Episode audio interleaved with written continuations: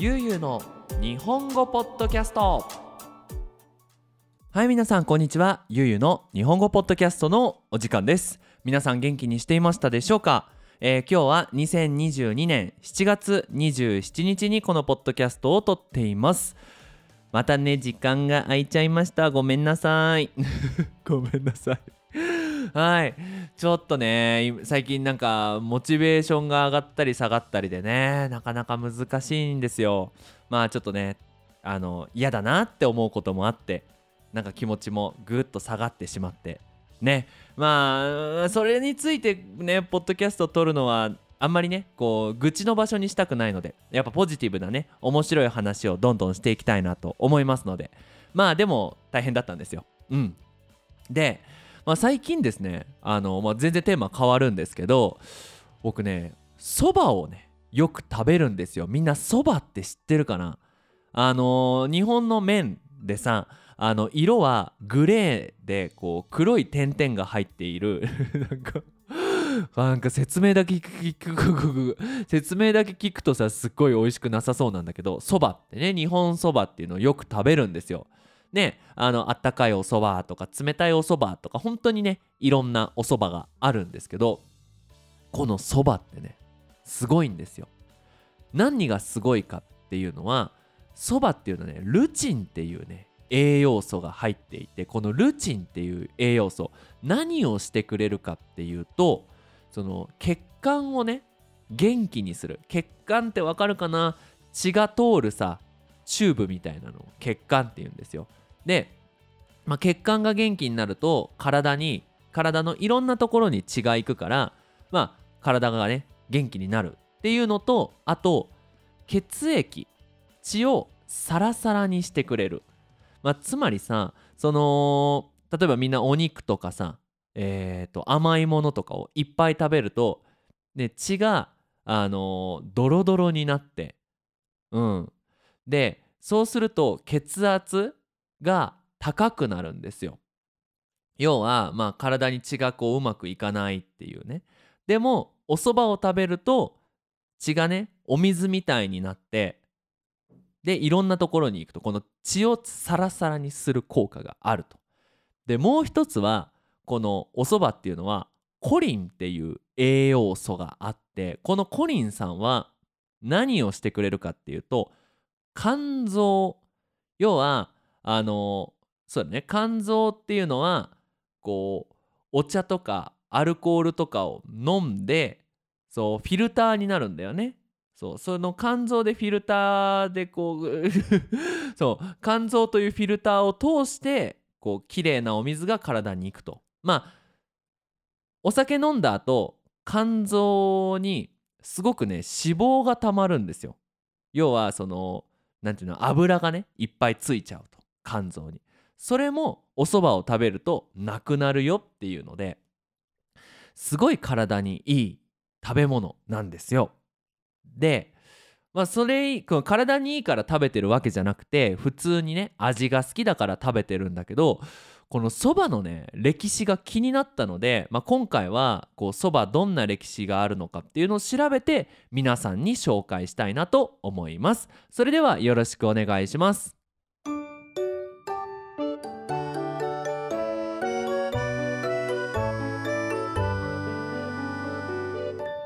ゆうゆうの日本語ポッドキャスト。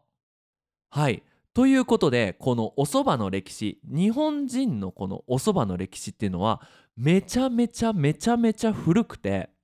えっ、ー、とある高知県の遺跡ピラミッドに9,000年以上昔のお蕎麦の花粉が見つかります。花粉っていうのはあのー、蜂がさあの蜜を集める時に足にくっつくこう粉みたいなやつね。はい花粉。花の粉。花粉が見つかるんですよ。で文献本としてそのお蕎麦が出てくるのは797年に完成した「俗日本記」っていう、まあ、歴史の本にもお蕎麦っていうのが出てきます。で、まあ、お蕎麦は、まあ、9,000年以上前から日本にあってオフィシャルで日本人が食べてますよっていうのは797年800年からはもう絶対食べてたっていう古い食べ物なんですね。ちなみに日本人がお米を作り始めたのが2000年前。なのでまあ簡単に計算して7000以上7000年以上、ま、もっとね先輩なわけですよ。でみんながよくねあの日本のまあ日本のじゃないんだけど麺類でね有名な食べ物といえばそうラーメンですよね。ラーメンはあの作り始められたのが1910年なのでやばくない？1,000年以上前からお蕎麦はあるわけですよラーメンよりも。うん、というぐらいねすごく古くて歴史のある料理なんですけどこのお蕎麦っていうのは貴族ねあのよく歴史のポッドキャストで出てくるねお金持ちでさ政治やってるこう顔の白いさ着物着てるわしは貴族じゃみたいな話し方をするその貴族は食べないんですよ。うん。これね貧乏料理なんです。農民って言ってねお米を作っているお金のない人たちが食べていた料理お蕎麦なんですね。でまあつまりそのみんなが食べるこういつもの料理としてお蕎麦がどうしてこんなにも歴史があるのかっていうのはそのスピード育つスピードがめちゃめちゃめちゃめちゃ速くてどんな土でも育てられるんですよ。みんなさあのお米のお米作ってる田んぼ？畑ね田んぼっていうんだけど田んぼ見たことあるかな？ね。水があってさすごく平らで土もさすごくきれいにしてまあきれいにはきれいにするっていうかね肥料を入れて土を良くしてでお水も入れてやらないと育たないのがお米でもお蕎麦っていうのは山の中でもこれあの痩せている土地っていうんだけどまあ要は栄養がない土でも育っちゃうんですね。うん、でまずそばの種をまいてから4日から5日ぐらいで芽が出ます。こうポッてね芽が出る。でだいたい1ヶ月ぐらい経つと満開花が一番綺麗に咲きます。でその後また30日ぐらい待つとまあ30日40日1ヶ月半くらい待つと今度種ができるんだよね。でその種がそばの実になります。なのでそば、っていうのはだいたい1年に2回から3回収穫できる、まあ、つまりつまり取ることができると。お米っていうのはまあだいたい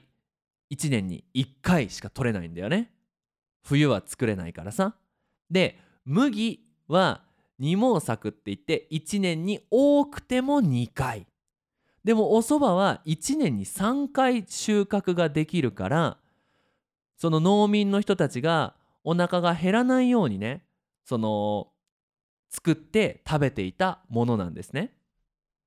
ちなみにですねあの世界大戦中ね1945年に終わった第二次世界大戦の間も日本っていうのはその場所が少ない山ばっかりでそのお米を育てられる場所が少ないからその戦っている人たちにはお米を送って日本にいる日本でこう待っている人たちはお蕎麦をいっぱい食べていたそうです。うん、っていうぐらいねそのまあもしお蕎麦がなかったら日本人はお腹が空いて生きていけなかったっていうね、まあ、日本人の特にそのお金がなかった人たちを助けてくれた。すごくありがたい料理なんですね。でちなみにこのお蕎麦なんですが今皆さんがさねレストランとか行ってお蕎麦を頼むとまあヌードルだよね。麺料理なんですが昔はあのね団子みたいにして食べたそうです。おかゆとかね。要はそのそばの実をそのね殻を取ってそばの実をお水に入れてお塩と一緒にこう煮てでこうドロドロしたねあのゼリーじゃないけどそばを食べたりあとはこう丸くして食べたりしていたそうなんですよ。でさやっぱ今からは想像はつかないわけじゃないですか。ねどうしてそのね団子みたいだった料理が今はこうヌードル料理になっているのか次はねその歴史についてお話ししたいなと思います。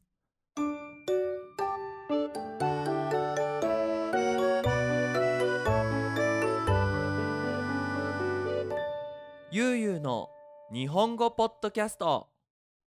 はい。ということでえっ、とこのねお蕎麦がいつから麺料理になったのかっていうのは江戸時代江戸時代ですね。1600年から始まった江戸時代の時にそばを切るっていう文化が生まれ始めました。うん。まあねもともと江戸時代の前までっていうのは本当に戦いの時代だからそんなねそのこう食べ物を楽しむっていう文化はないわけですよ。とにかくご飯を食べて戦って勝つ。ね。あの美味しい美味しくないは関係ない。とにかくお腹いっぱいでまあお腹いっぱいじゃなくてねそのお腹が空いたっていう状況を解決できれば何でもいいっていうね、まあ、そんな状態だったんですがこの江戸時代になってその世界がね、まあ、日本が平和になって戦いがないとそうするとやっぱり人間っていうのはまあだったらいっぱい勉強しようとかなんか文化についてもっと深く研究してみようとかで食べ物を楽しんでみようっていう風にこう文化が栄えていくわけなんですね。で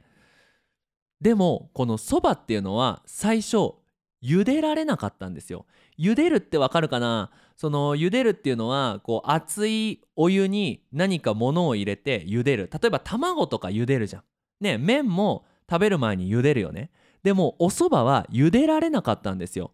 このお蕎麦の粉っていうのはすごく硬い粉なので茹でるともうなんかもうボロボロになっちゃって麺にならなかったんです。で昔は蒸してねそのバポールでね蒸してあの食べていたんですがやっぱ江戸時代の人は考えたわけですよ。どうにかして麺料理にしたいというふうになったわけなんですね。これなんでかっていうと当時関西要は大阪とか京都っていうのはうどんが流行っていたんですねうどん。ねうどんは白いやつだよね小麦粉の麺料理なんだけどでまあもちろんその江戸東京にもそのうどんが来るわけじゃないですか。で京都とか大阪っていうのはやっぱりお金持ちの町なんですよ。ね京都はその貴族が住んでいるから本当に日本のいろんなとこから物が集まる。で大阪もあの、商業の街ビジネスの街だから本当にお金持ちが多いと。ででその東京にもうどんが来るんだけどやっぱ東京の人っていうのはねあんまりお金持ちじゃないんですよ。で東京のまあその関東って言われるとこだよね今の東京神奈川埼玉とかある場所の土土が関東ローム層って言って粘土なんだよね。要はそのお米が育てられない。まあできてじゃがいもくらいっていう。要はあんまり良くない土なんですよ。でそういう人たちがその東京でねなんとかなんとか自分たちのオリジナル料理が作りたい。うどん確かに美味しいけどうどんは京都と大阪の関西の料理だと。俺たちのオリジナル料理はできないのかって言って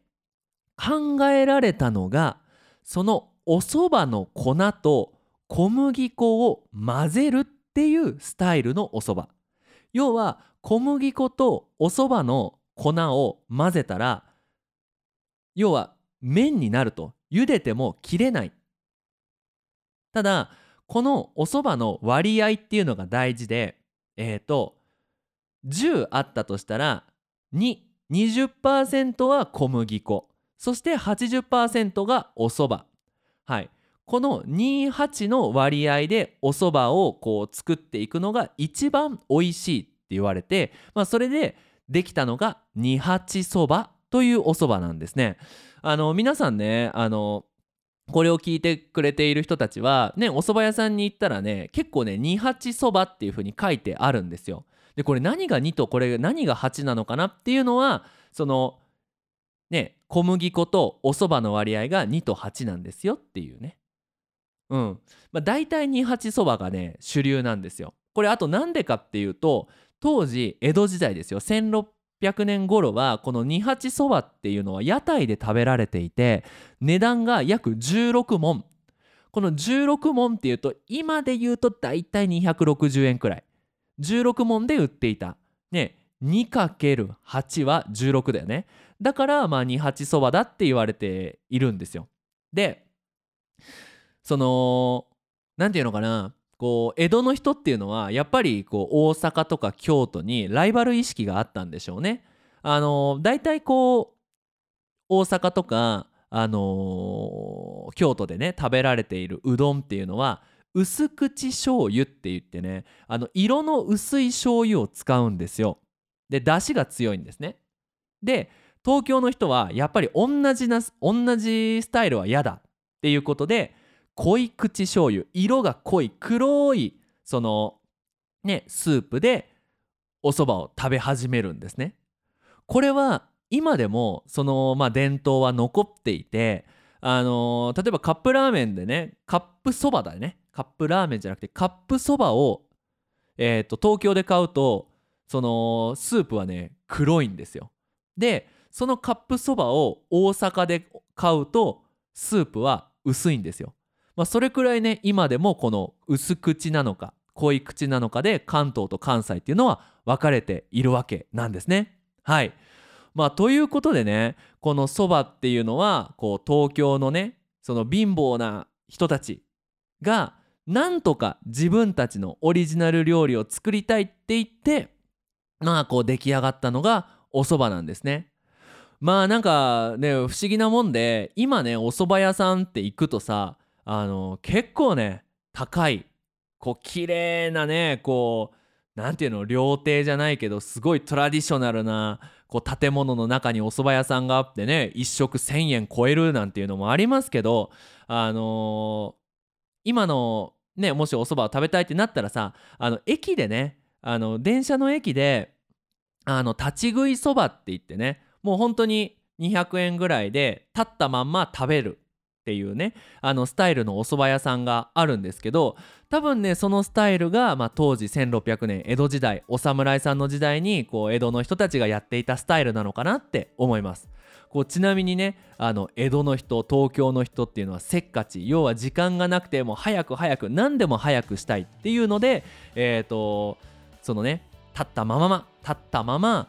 スピーディーに早く食べられる料理としてこう出来上がったそばなんですね。だからねまあ皆さん日本に住んでいる人は今度ねお蕎麦を食べに行ってほしいですし、えーと、外国から、えーと、海外からこの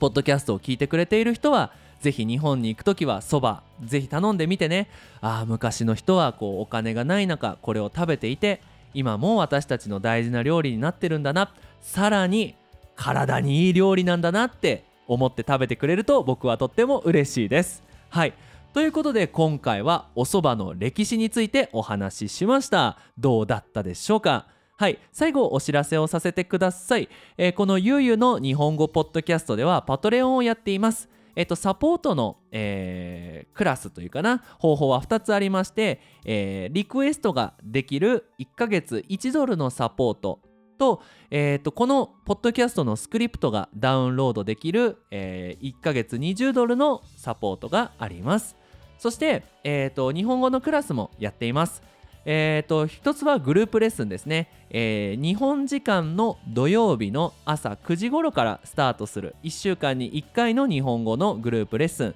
そしてプライベートレッスンも最近ではね時間が少しできてきたのであのできますので興味がある人は悠々日本語アットマーク gmail.com までメールをください。必ず返信します。